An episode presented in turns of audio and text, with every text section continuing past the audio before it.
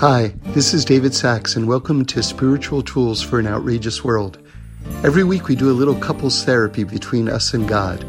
It's a chance to deepen and explore our most important relationship. Okay, I'm glad you're here. One of the biggest topics in my life for a long time now, and I think it's so important if you really want to have a, a vibrant, balanced, healthy, honest relationship with God and with each other, by the way, is the importance, I, I would take it even further, the life giving, the life sustaining importance of being in a state of not just knowing, but even more importantly, not knowing. To achieve this enlightened state called not knowing. Now, I want to make sure that you understand what I'm talking about because when I say not knowing, it doesn't mean ignorance. We have an obligation to be constantly learning. And when I say not knowing, I'm not endorsing any anti intellectual approach to life. The opposite. I'm trying to create a frame of mind where someone can constantly be learning. But the problem with quote unquote knowing, and in the Torah context, we would put this in the paradigm of tree of knowledge knowing. This type of knowing is a false knowing. It's thinking that you know when you really don't know. And there's a story that Rabbi Nachman tells that I think is quite amazing, which is one of his Hasidim came up to him and said to Rabbi Nachman, I'm concerned that my speech isn't coming from my heart, but rather from the nape of my neck. And Rabbi Nachman responded, What do you know about the nape of the neck and the heart? And to me, that's, first of all, hilarious. Second of all, it's hitting at something that I think that we all fall prey to, which is that we confuse familiarity with terminology with actual knowledge about the subject. I'll say that one more time. We confuse familiarity with jargon and terminology with real knowledge of a subject. In other words, we think that we know when we don't even approach knowing. Or, in again, Rabbi Nachman's words, what do you know about the nape of the neck and the heart? The Gemara says that a person doesn't understand the teachings of their Rebbe for 40 years.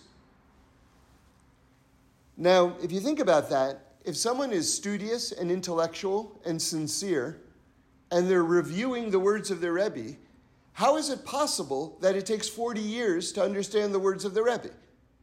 In other words, if I give you a mathematical calculation and I say to you, it will take you 40 years to understand this, that doesn't really make any sense. If it's math and you go over it and you're familiar with the concepts, then you know it. It doesn't take you 40 years to know it. So from this we see there's a very big difference between the type of knowledge that one would learn in school and knowledge about life, knowledge about God, knowledge about one's purpose in this world, knowledge about the higher realms. This type of knowledge is a very different type of knowledge. We call the Torah Torat Chaim, which means the Torah of life.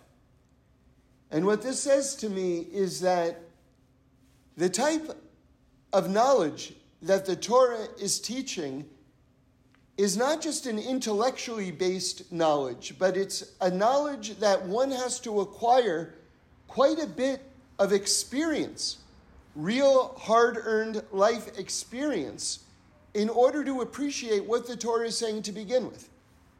That's Torah Chaim, the Torah of life. That's why it takes 40 years to understand the teachings of your Rebbe. Because it's not purely an intellectual discipline.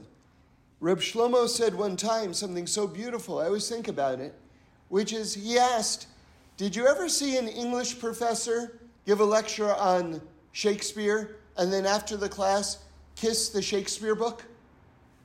Did you ever see that? Did you ever see a math professor give a lecture on mathematics and then kiss the math textbook? You never saw it, right? There's a reason. But you see a person who is a sincere Torah student kiss the Torah book, whatever they're learning. And by the way, don't just kiss it afterwards. You have to kiss it before you start learning also. You have to open up the gates. You have to open up your heart before you begin learning.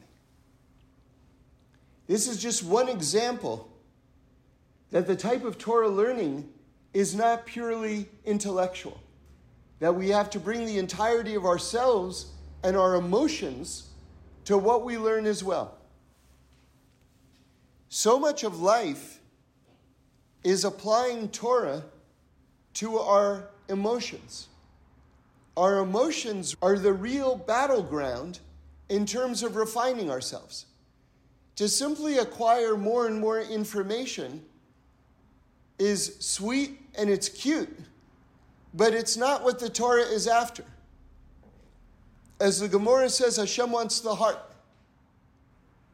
But we also say that the largest distance in the entire universe is between the head and the heart. That's where the 40 years comes in. That's where the level of integration comes in. Working with the teachings, working with yourself. And now this brings us back to this idea of knowing and not knowing or knowing and false knowing. You see, there's so many dangers to this quote unquote type of knowing. One of them is that you shut yourself off from more knowing. Because you say, I already know. Has anyone started to explain to you a concept that you feel as though you quote unquote know? And then you're, yeah, I, yeah, I read that. No, no, no, I know. I'm familiar with that. You don't even want to hear it because you're so convinced that you know it. I remember I had a big moment many years ago where I was sitting in shul and someone was giving a talk. I don't remember who or what they were talking about, but they got to a point and it was something that I was familiar with. And as many people do, when they got to this point that I was familiar with, I shut down and I stopped listening because I was like, I already know that. And then I asked myself the following question I said, if they stopped speaking right now, could you walk up there and finish their point? And I realized that I couldn't. And then I said to myself, You didn't hear it the first time. And now you're also not going to hear it this time? you're being given the opportunity to actually hear it the first time. Reb Noach Weinberg the founder of Aish Torah, Alav Shalom, used to tell his students, know what you know.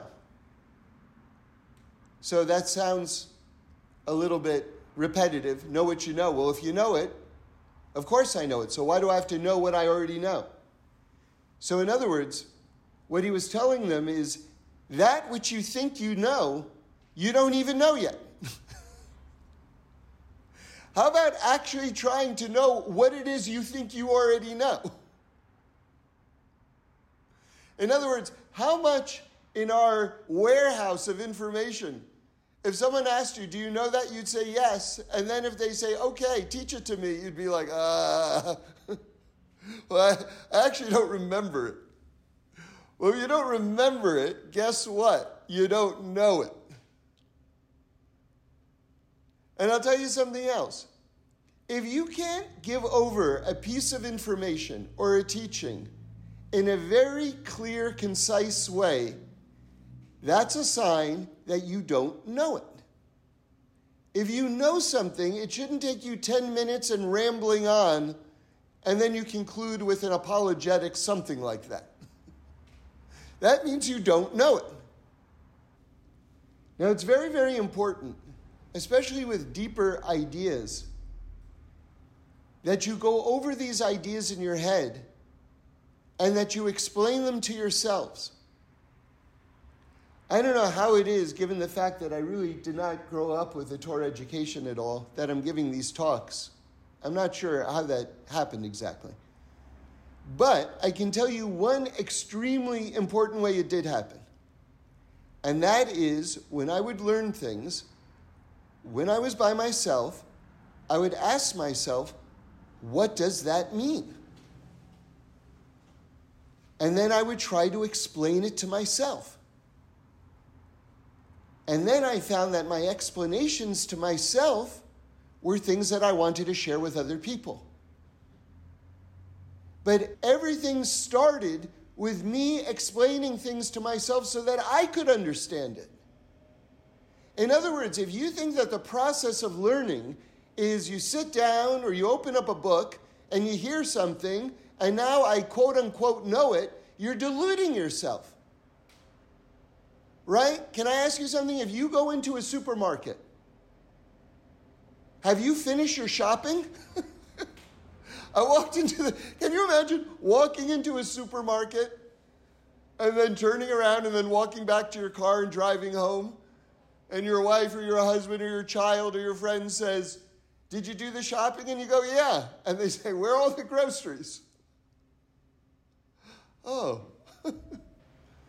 Learning, you have to take things off the shelf and put them in your basket, and then you have to pay for them.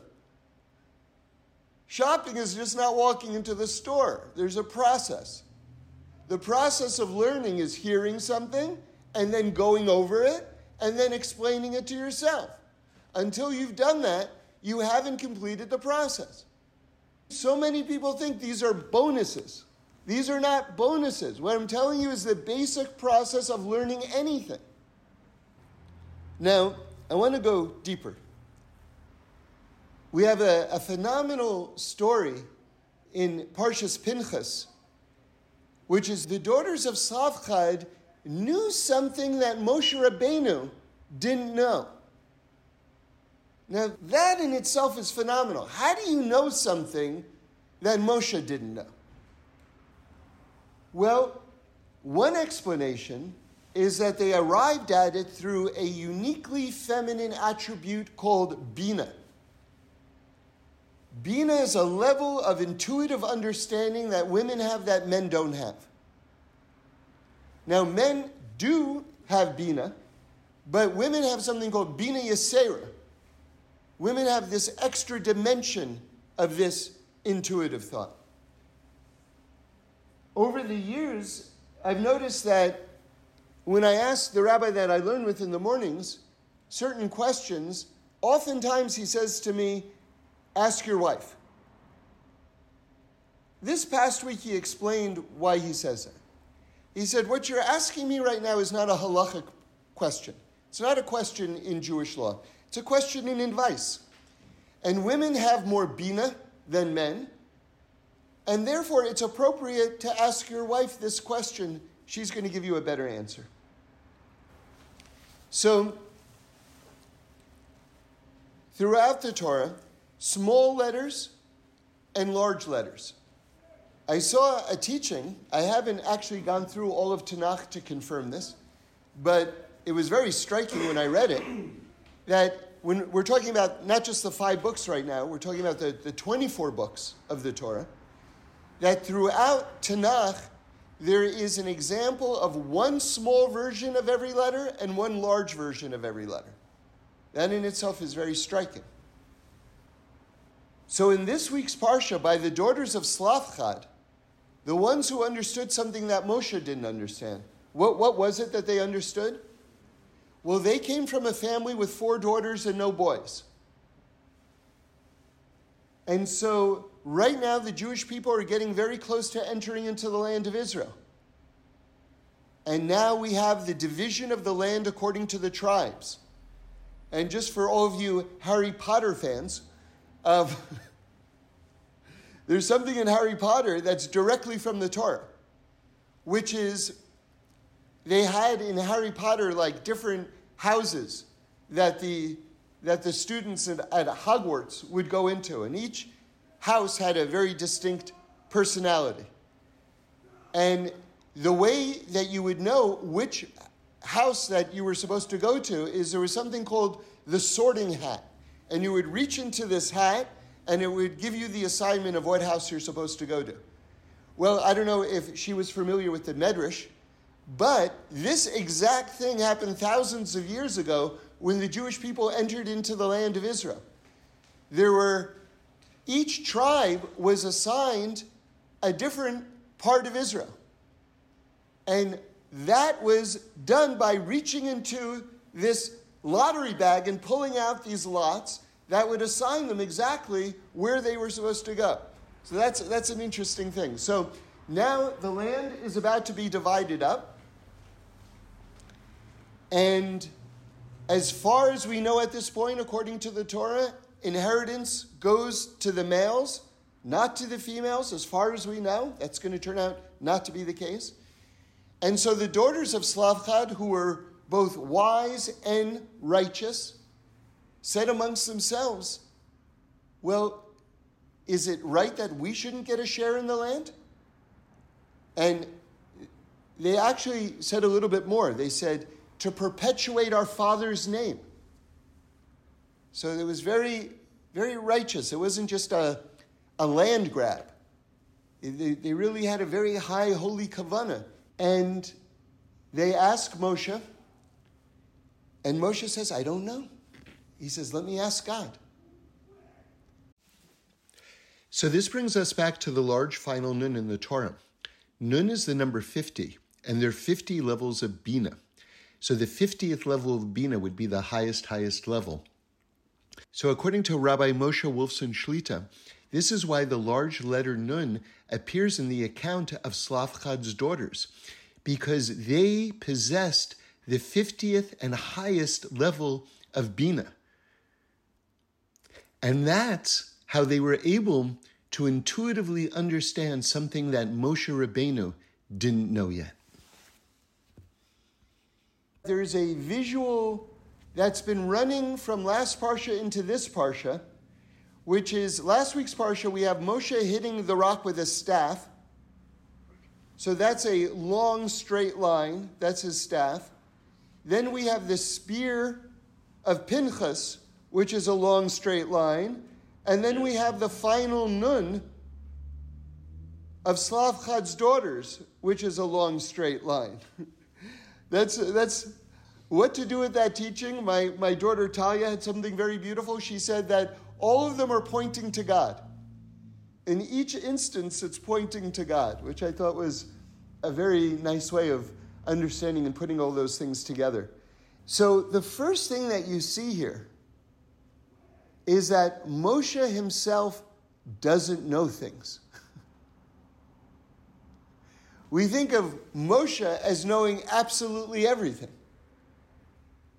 And in, in some way, we, we, we say that he does. And let me just tell you a, something that the Rambam brings down.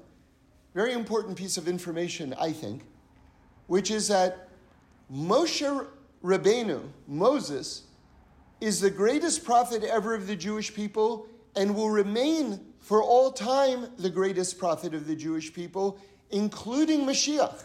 Mashiach will not be a greater prophet than Moshe Rabbeinu was. The Rambam brings us. As Reb Shlomo added, Mashiach will be greater in other things, but not in prophecy. The clearest, clearest prophecy ever is from Moshe Rabbeinu. Period end.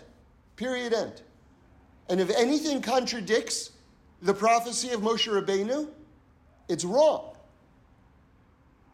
We, we have something called ultimate truth in today's society, people are very afraid to, to acknowledge that something can be objectively true and that something can be objectively false. We live in a society, and by the way, this, this approach has its benefits, but at the expense of truth, where we want to accommodate other people's opinion. Now, it's very important to have shalom, to have peace and to have mutual respect and to have love between people.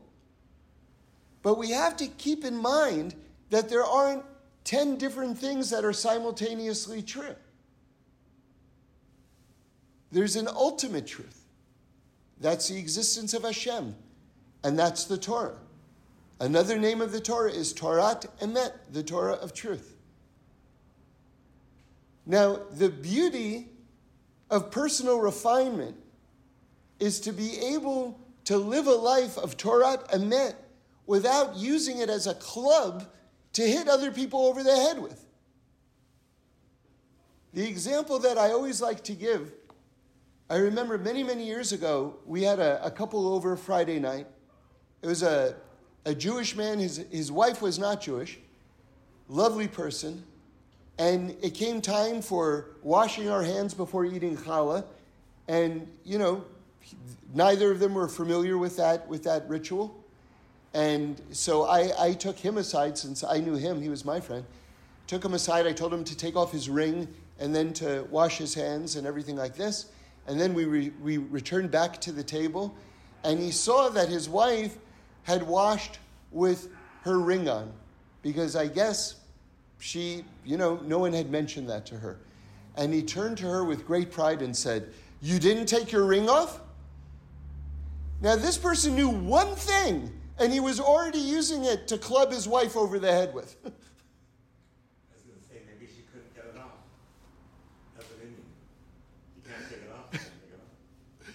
It's, it's amazing. Now, I'll tell you something from the Gemara that I love. Listen to this. I love this because this was said at least 2,000 years ago. And the simplicity of this example, and yet the fact that it's 100% current today, and that it communicates something so deep. You ready? They say that if you pick up like a charity box, if there's one coin in it and you rattle around the box, it makes a big noise.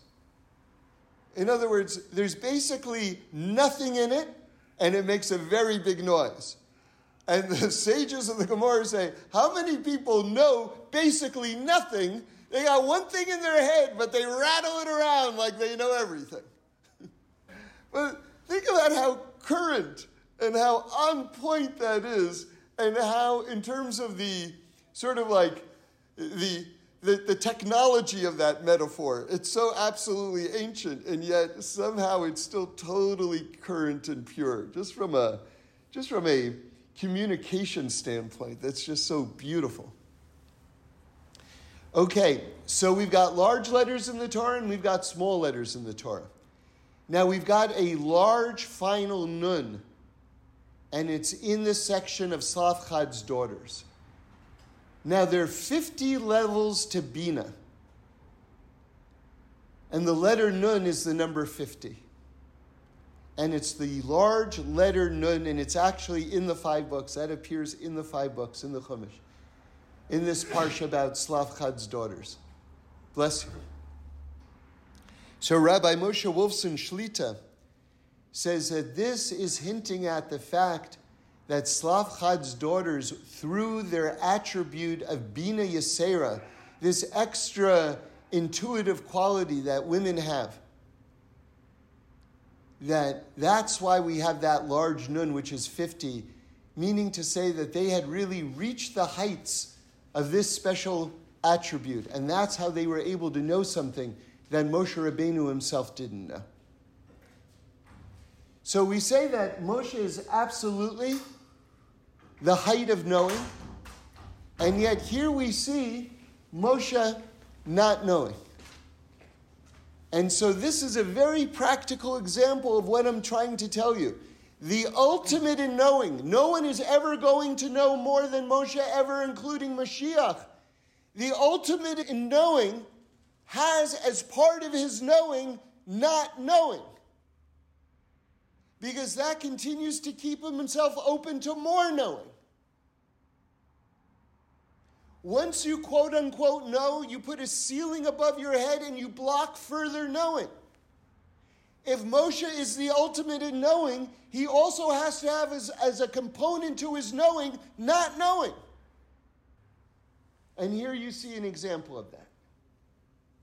Now, rabbis like to compare this episode of Moshe not knowing and asking God to a similar event, and I want to compare the two and draw some more lessons from it. That similar event is when the Jews, it happens earlier in the Torah, when the Jews were traveling through the desert and they were getting ready to bring the Korban Pesach, the Passover offering. The problem is, is that there were people who were carrying certain bones, and it's, it's a question of whose bones these were. Were they the bones of Nadav and Avihu, the sons of Aaron who died in the Mishkan, in the tabernacle, and they were fished out? And the people who fished them out came into contact with the body and therefore became ritually impure and therefore could not bring the Passover offering, the Korban Pesach, one of the major, we don't have a Beis Hamikdash today, but one of the absolute major moments in the life of a Jew is to bring the Passover offering. That's your membership dues to being a Jew, basically. It's, it's, it's, and, and to not bring it, there's the, the, the, the penalty of being chayiv kares, that one's soul is cut off. So, just to give you a, an example of how important a mitzvah that was. There's another opinion that the people who got Tamei Meis, this, this contact with the dead, they were carrying the bones of Yosef. They were carrying this ark with the bones of Yosef, because remember, Yosef makes the Jewish people swear that when they leave Egypt, they should take his bones with them. And something so beautiful about that, because when Yaakov Avinu dies, he makes Yosef, who's still alive and who's, you know, running Egypt, he makes him swear that when I die, you'll take me out of Egypt right away and bury me in Me'aras HaMachpelah, the cave of the patriarchs, which the Zohar says is the entrance to the Garden of Eden, where Adam and Eve and Abraham and Sarah and Isaac and Rebekah and Yaakov and Leah and the head of Esav are buried. And Yosef does what, what his father asks. In other words, look at the contrast. Yaakov, as soon as he died, he said, Get me out of here. Yosef takes the other approach. He says, I'm staying here till all of you leave. And if you think about it, it's, it's, it's amazing because Yosef, during his lifetime, I heard this from Reb Shlomo, such a, I mean, it's kind of like a heartbreaking, heartbreaking piece of information. That during Yosef's lifetime, he was the only Jew in exile. Can you imagine there was a period of time where there was only one Jew in exile, and that was Yosef? And so this person who Reb Shlomo says gives to this very day all of us the power and the ability to remain Jews in exile, comes from Yosef. Yosef says, I'm staying with you until you leave, but when you go, take me. I'll tell you something also very interesting. Yosef is the Gematria Tzion which is basically another name for Yerushalayim. That interesting? In other words, this one Jew, when he was outside of Israel, look how connected he was to Israel, to Tzion, Zion. His very name is the number Zion. You know, I didn't know that, that Yosef and, and, and, and Tzion were the same gematria. I learned that, but, but, but years before I learned that, I remember telling my wife, you know what would be a good name for a child? Yosef Tzion. I didn't know. I didn't know. So Yosef, Yosef leaves. Yosef leaves with them. And that was the bones of Yosef. And that's what they're carrying, according to the other opinion. And they say to Moshe, We want to bring the Korban Pesach but we've come into contact with the dead so that we can't, we're, we're, we're not going to get out of our state of ritual impurity in time to bring the Passover offering. But it's not our fault. We were doing a mitzvah. So Moshe says, Stand here, I'll ask God. And the rabbis note, look how close Moshe Rabbeinu was with God that he had the confidence to know that he was going to get an answer immediately, that he'd be able to tell the people that asked him, stand right here. In other words, you don't tell someone, stand right here, if you're going to take a couple of days or weeks to figure out the answer to the person's question. Moshe knew, I'm going to get an answer right away. So he, he says, not with any arrogance, God forbid, but just, you know, just stand here, I'll, I'll, I'll get the answer you. So Hashem says, yeah, they can bring the Korban Pesach, they can bring the Passover offering, but not when everyone else is going to bring it, because they're going to be in a state of ritual impurity. One month later, we're going to create this new opportunity. So, what was revealed was either something new or something that was always planned, and it just, they were the ones who merited to bring it into the world. This idea of Pesach Sheni, which, as Reb Shlomo put it, is the holiday of second chances, the headquarters of second chances. And then he would always say, and who among us doesn't need a second chance? So I want to compare what Tzlafchad, the daughters of Tzlafchad did, and what these people who asked and opened up this porthole in the calendar to second chances it occurred to me that one, one comparison is one exists in the realm of time and the other exists in the realm of space. Something new was revealed in the realm of space, and something new was revealed in the realm of time. In the realm of space, we learn that women can inherit land. Land is in the category of space something opened up for a new place, a new way to exist in the realm of space. And how did it open up? Two ways through asking and through not knowing. And something new opened up in the realm of time. How did it open up in the realm of time? Because Pesach Sheni all of a sudden becomes this portal on the calendar for people to have a second chance in the realm of time. And how did that happen? Through the agency of asking and not knowing. And so now I want to make it personal. And this is what we've been talking about the entire time. Remember, the person goes up to Rebbe Nachman of Breslov and says, I'm concerned that the words that I'm saying are coming from my heart, are not coming from my heart. I'm concerned that the words that I'm saying are not coming from my heart, but from the nape of my neck.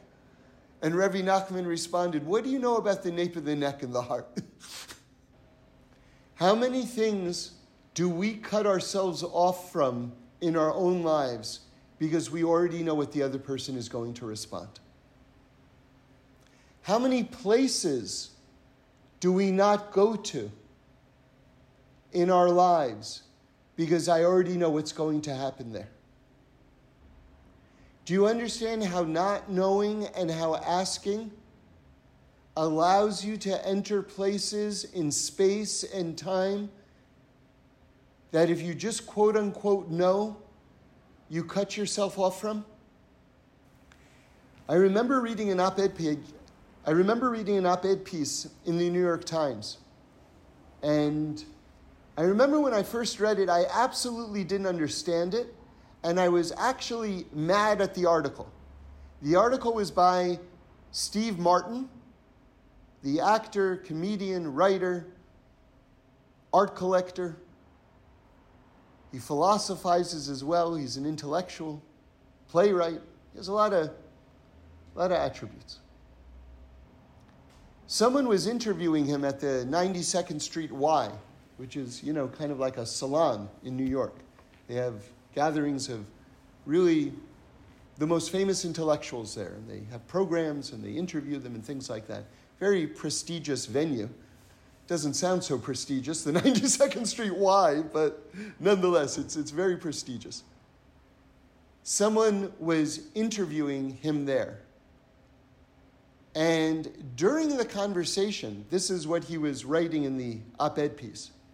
During the conversation, the moderator interrupted the conversation several times with questions from the audience.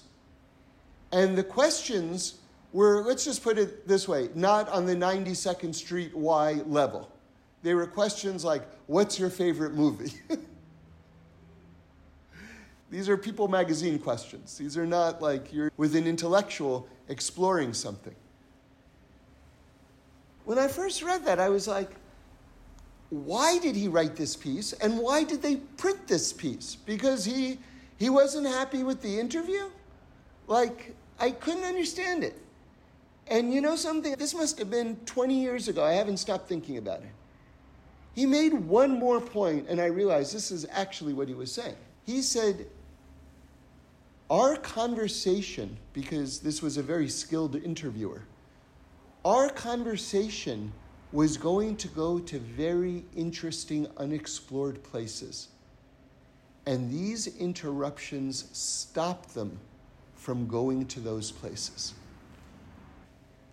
In other words, conversation is a very mystical process where each person triggers associations in the other person. And things that you didn't imagine that you were going to say a second ago, you begin to say. And now all of a sudden, new perceptions, new revelations, new points become revealed. And he was bemoaning the fact that that didn't get a chance to happen because of the interruptions. Now we have a completely new appreciation for the words of the sages that say when another person is talking, don't interrupt them. You know, I come from New York, and I once read something that I thought was very, very interesting, a very sharp cultural observation. They say people from the south of the United States if you interrupt them when they're speaking, they consider it very rude. In New York, if you interrupt something while interrupt someone while they're speaking, they understand that's an expression of interest in what they're saying. That interesting, two completely cultural different things, the opposite. Like someone from the South is, why are you interrupting me? I haven't finished what I want to say. In New York, it's sort of like, I'm so interested in what you just said. I want to hear more about that. Or, or wait, you went to that place? I went to that place also. I know exactly what you're talking about. Two very different ways of conversing with someone. But let's go back to the point that the sages are making through the lens of what Steve Martin said. You, you interrupt someone at the danger of shutting off an avenue that neither of you have ever gone to before. To not ask a question is to not go to a place that's been opened up to you. You know, I've been repeating this a lot lately, but that's because it's, I just feel it's so absolutely central. Rabbi Shlomo Katz observed something that I saw many, many times. And it's just when he put it so simply and clearly, I was just so amazed. That Reb Shlomo would begin all of his teachings with everybody knows. By the way, when Reb Shlomo would say everybody knows, almost nobody knew what he said, what, what he was about to say. By the way, that's, that wasn't just his way of speaking. This is, this is something in the Sfarim Kedoshim, in the holy books. This is a phrase that, that the great rabbis use. Everybody knows. And, and oftentimes nobody knows. But anyway, he would begin with, everybody knows. And then he would be, end the teaching with, what do we know? And not just what do we know, it would be, what do we know? In other words, the words would be filled with an emotion that shows you that teaching is not just an intellectual thing, but it's something that really involves your kishkas, your inside, and your intellect all combined into one. What do we know? You would be brought to a state of the wideness and the awesomeness of God, the infinity of God. And so, so let's let's make sure we're asking questions. And let's make sure that our knowing is not from a tree of knowledge level, which is a fake knowing, but that our knowing is from a tree of life level. Torat Chaim, a tree of life level, where we're going over what we're learning and going over and we're living what we're learning. Because then that's going to sprout new branches and new fruit. Now, one of the scariest Gemaras that I ever saw says that in the end of days, those who aren't righteous will be punished, and the righteous will be punished. And the Gemara like kind of freaks out on the spot, and it's like, wait, wait, wait a second. The, the righteous are also going to be punished at the end of days? And the Gemara brings a verse and says, yes. And they're like, why would the righteous be punished? And it says, because they didn't rebuke the wicked. And then, standing up for the righteous, the Gemara comes back and says, but the wicked were not going to listen. And the Gemara comes back and says, But how did they know?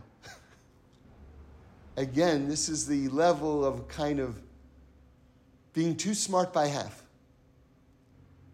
i tell you something, it was, it was a very painful moment in my life. Maybe it won't sound so painful, but it was. But I'm so glad I did it. I was sitting in a kollel, like a very religious kollel, you know, like beis medrash. And, you know, I was trying, this was many years ago. My Hebrew to this day is pretty poor. It was even poorer then, but I was really trying to learn something in the Hebrew in this, you know, pretty, you know, kind of advanced book. And I got up to a word or let's just say another word, but a word that I, I didn't know. And I had been sort of familiar with this text enough to try to learn it in the Hebrew by myself. But I couldn't understand this sentence without knowing the definition of this Hebrew word. And I was sitting next to a little boy, like, you know, with a black jacket and a white shirt. And I don't know how old he was, maybe eight years old, and maybe I was 40 years old. I don't know.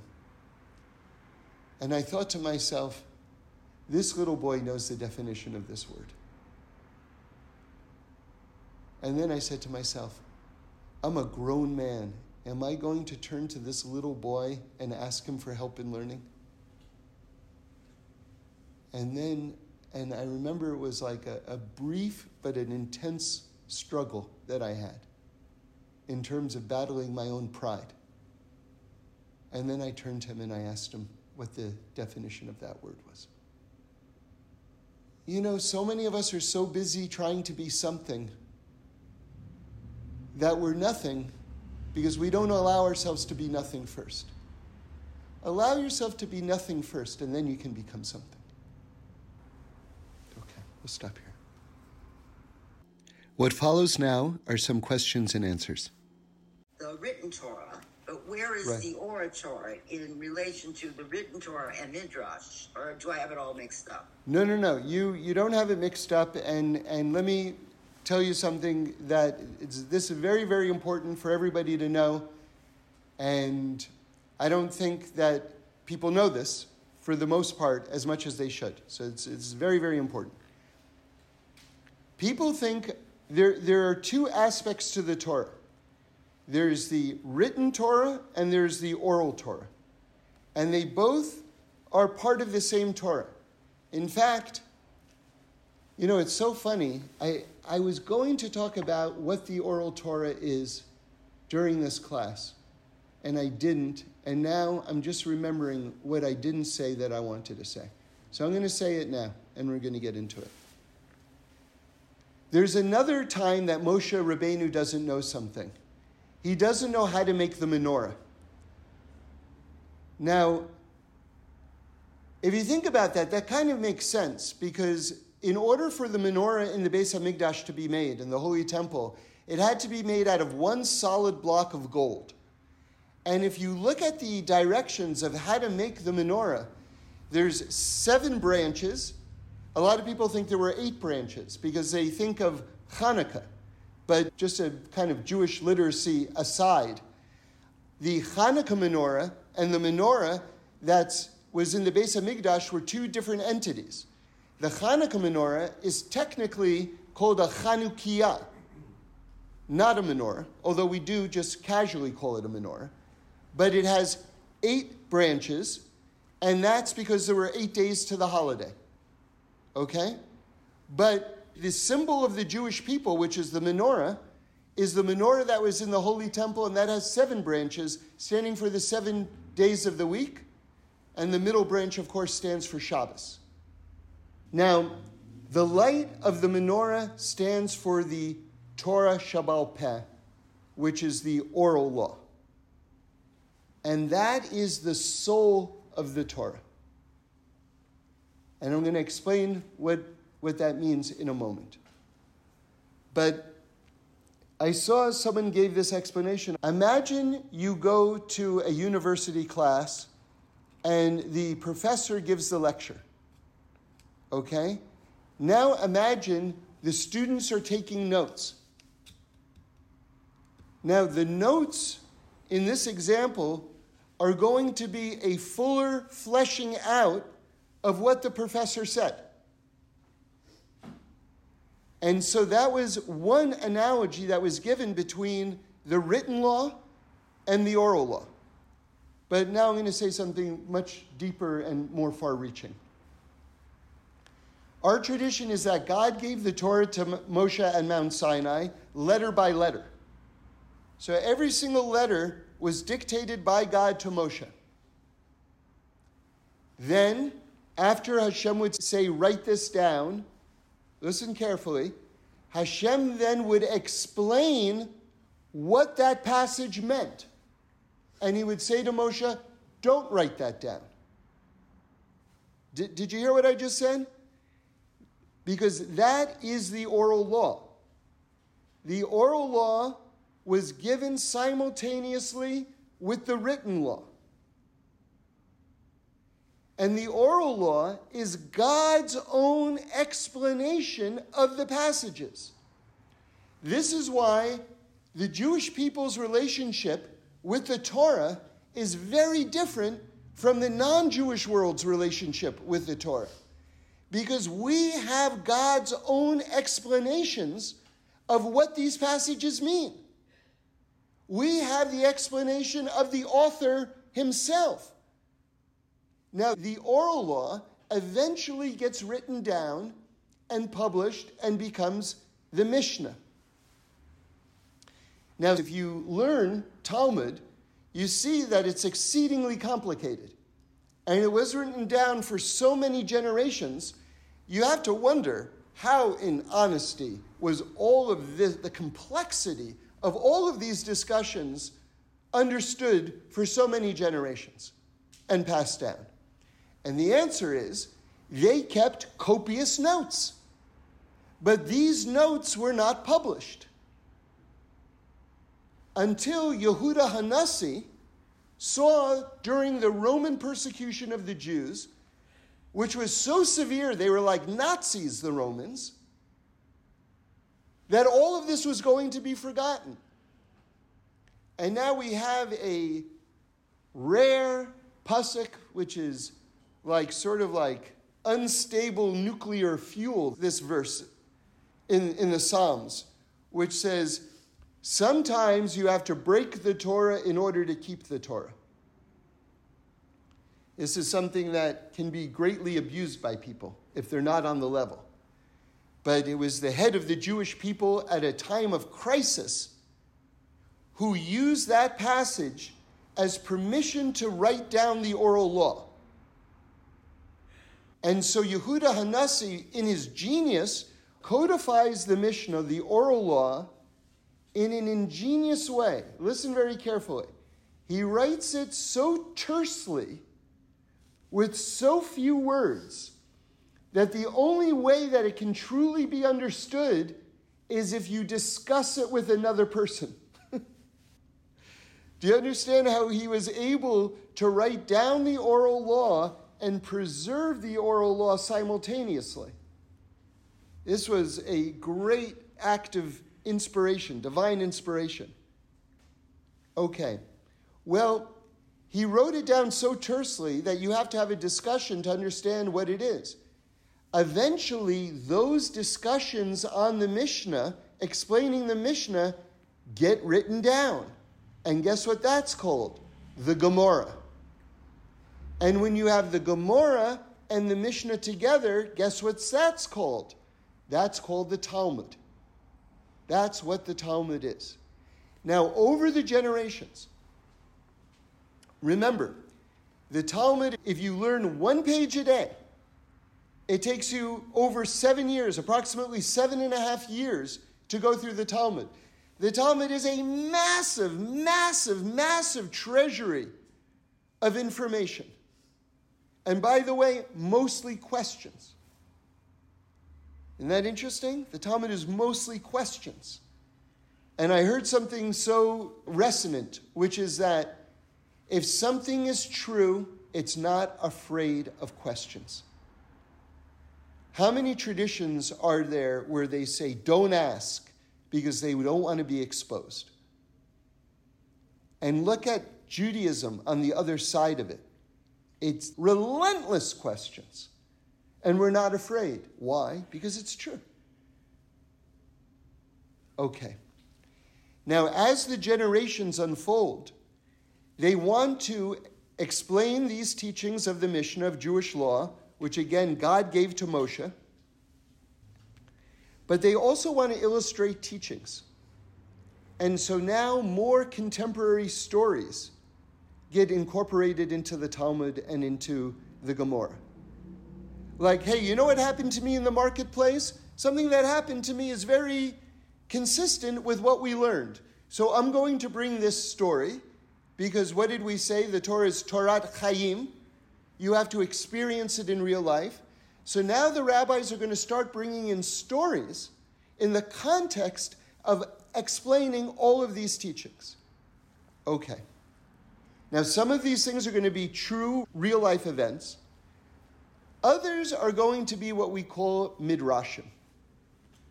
And now listen very carefully. All midrashim are true. The only question is, what level are they true on? I'll say it again. All midrashim are true. The only question is, what level are they true on? In other words, some midrashim are told in the guise, the garment of a fantastical story. Did that fantastical story actually take place? In some cases, yes. In other cases, no. We don't know. However, the rabbis chose that mode of presentation in order to communicate a truth. So maybe it's true based on the event itself, bless you, Maybe it's true based on the event itself, or maybe this is just the vehicle through which the rabbis are explaining this teaching in their special style. And these get incorporated into the Talmud also. And so, all of these things together the written law, God's own explanation of the written law to Moshe at Mount Sinai, which is the roots of the oral law, the subsequent generations' explanations of all of these things, all of these things come together to be called, quote unquote, the Torah. Now, sometimes we make a distinction between what's written and what the rabbis say. But be on guard when people make that distinction. Be very on guard. because a lot of times people come to make that distinction in order to discredit the rabbis or to delegitimize their insights or to try to extract or divorce them from what the Torah is actually saying. And don't do that because you will rob yourself of the soul of the Torah. You see, the Sefer Yetzirah says, let's get back to Moshe not knowing. All of reality can be boiled down into three categories Olam, Shana, Nefesh. Time, space, and soul. Three categories. And now I'm showing you how Moshe doesn't know in each of the three categories. In the realm of space, with Tzlafchad's daughters inheriting Israel. In the realm of time, with Pesach Sheni, with people who came into contact with the bones of the dead and couldn't bring the Korban Pesach. And in the realm of soul, the oral Torah, which is the menorah, the symbol of the oral Torah is the menorah, which is the soul of the written words themselves, because that's what ex- explicates what God is communicating, the oral law. And I'll just give you one concrete example, and we'll end with that. It says, an eye for an eye and a tooth for a tooth. Now, if you're just reading it and you go, well, I just read the words and I, I don't pay attention to what the rabbis say, well, to my ears, that sounds like the codification and institutionalization of primitivism an eye for an eye and a tooth for a tooth. I accidentally knocked out your tooth. It was a mistake. And now you're going to hammer out my tooth and call that biblical justice? That's barbarianism. And what do the rabbis explain? That it never meant that to begin with. That here's where we see the laws of workman's compensation. That if someone loses an eye and they're a ditch digger, they're entitled to a certain sum of money. And if someone loses an eye and they're a brain surgeon, well, they're going to lose a lot more money, so they're entitled to a lot more money. In other words, you have to adequately compensate someone from their loss of income based on their profession. Now, when you think of it that way, all of a sudden something goes from barbaric to contemporary inspired law. And that's what it meant the entire time. But we never would have known that without the oral law, without the Torah Sheba'al Peh. And that's what I mean, that's the soul of the Torah. There's a lot to say on Pinchas, and all I would ask you to do is, is just to keep one thing in mind, and everything you know about Pinchas, you can distill it through this one idea. There was not a shred of anger in what he did. A vigilante is someone who acts on his own outside the, the official auspices of the police department or the government. I think maybe that's a fair definition of vigilante. And the greatness of Pinchas is number one, he didn't act with anger. Number two, he consulted and asked Moshe Rabbeinu the law before he acted and was instructed by Moshe, the ultimate authority, to enact the law himself. Now, having said that, when God gives him the covenant of peace, the letter Vav in the word shalom has a slash mark through it. Now, that's the only instance of a letter that's written in an incomplete form in the entire Torah and in no less in the word shalom, which is the essence of the blessing that he's getting from God. Now, there are very many interpretations of why would that be a broken vav in shalom. So, one opinion is that there was something just too ironic about the fact that he received the covenant of peace through the execution of these two people. Even though, according to Jewish law, they were liable to capital punishment, to the death penalty. So there was nothing extrajudicial about what he was doing at all. But nonetheless, because it wasn't done seemingly in the most peaceful way, therefore the word shalom is written in this incomplete way. However, the Eretz Tzvi, Rav Frummer, the Rosh Yeshiva of Chachmei Lublin, says the Torah is black fire on white fire. The black fire is the letters themselves on the Torah scroll. That's the revealed realms because you can see and read the letters. The white fire is the infinite realms that we can't see with our eyes. And according to the Eretz Tzvi, that little space that looks like an absence of the letter Vav is actually white fire being placed within the black fire of the letter Vav which is the complete opposite understanding. That, in other words, it's not just peace, but it's this supercharged peace because it's got an element of white fire within the black fire. In other words, he revealed something beyond. That's why the white fire is included in the black fire. And if you think about that, it makes a lot of sense that the rabbis teach Pinchas zu Eliyahu. Pinchas is Eliyahu. And we know Eliyahu ushers in Mashiach. Eliyahu is this miracle maker, open miracle. Maker. Thanks for listening. We do this every week, so join in again next Sunday for a new podcast where we explore the amazingness of life. And review us and send in any comments or suggestions. I'd love to hear them.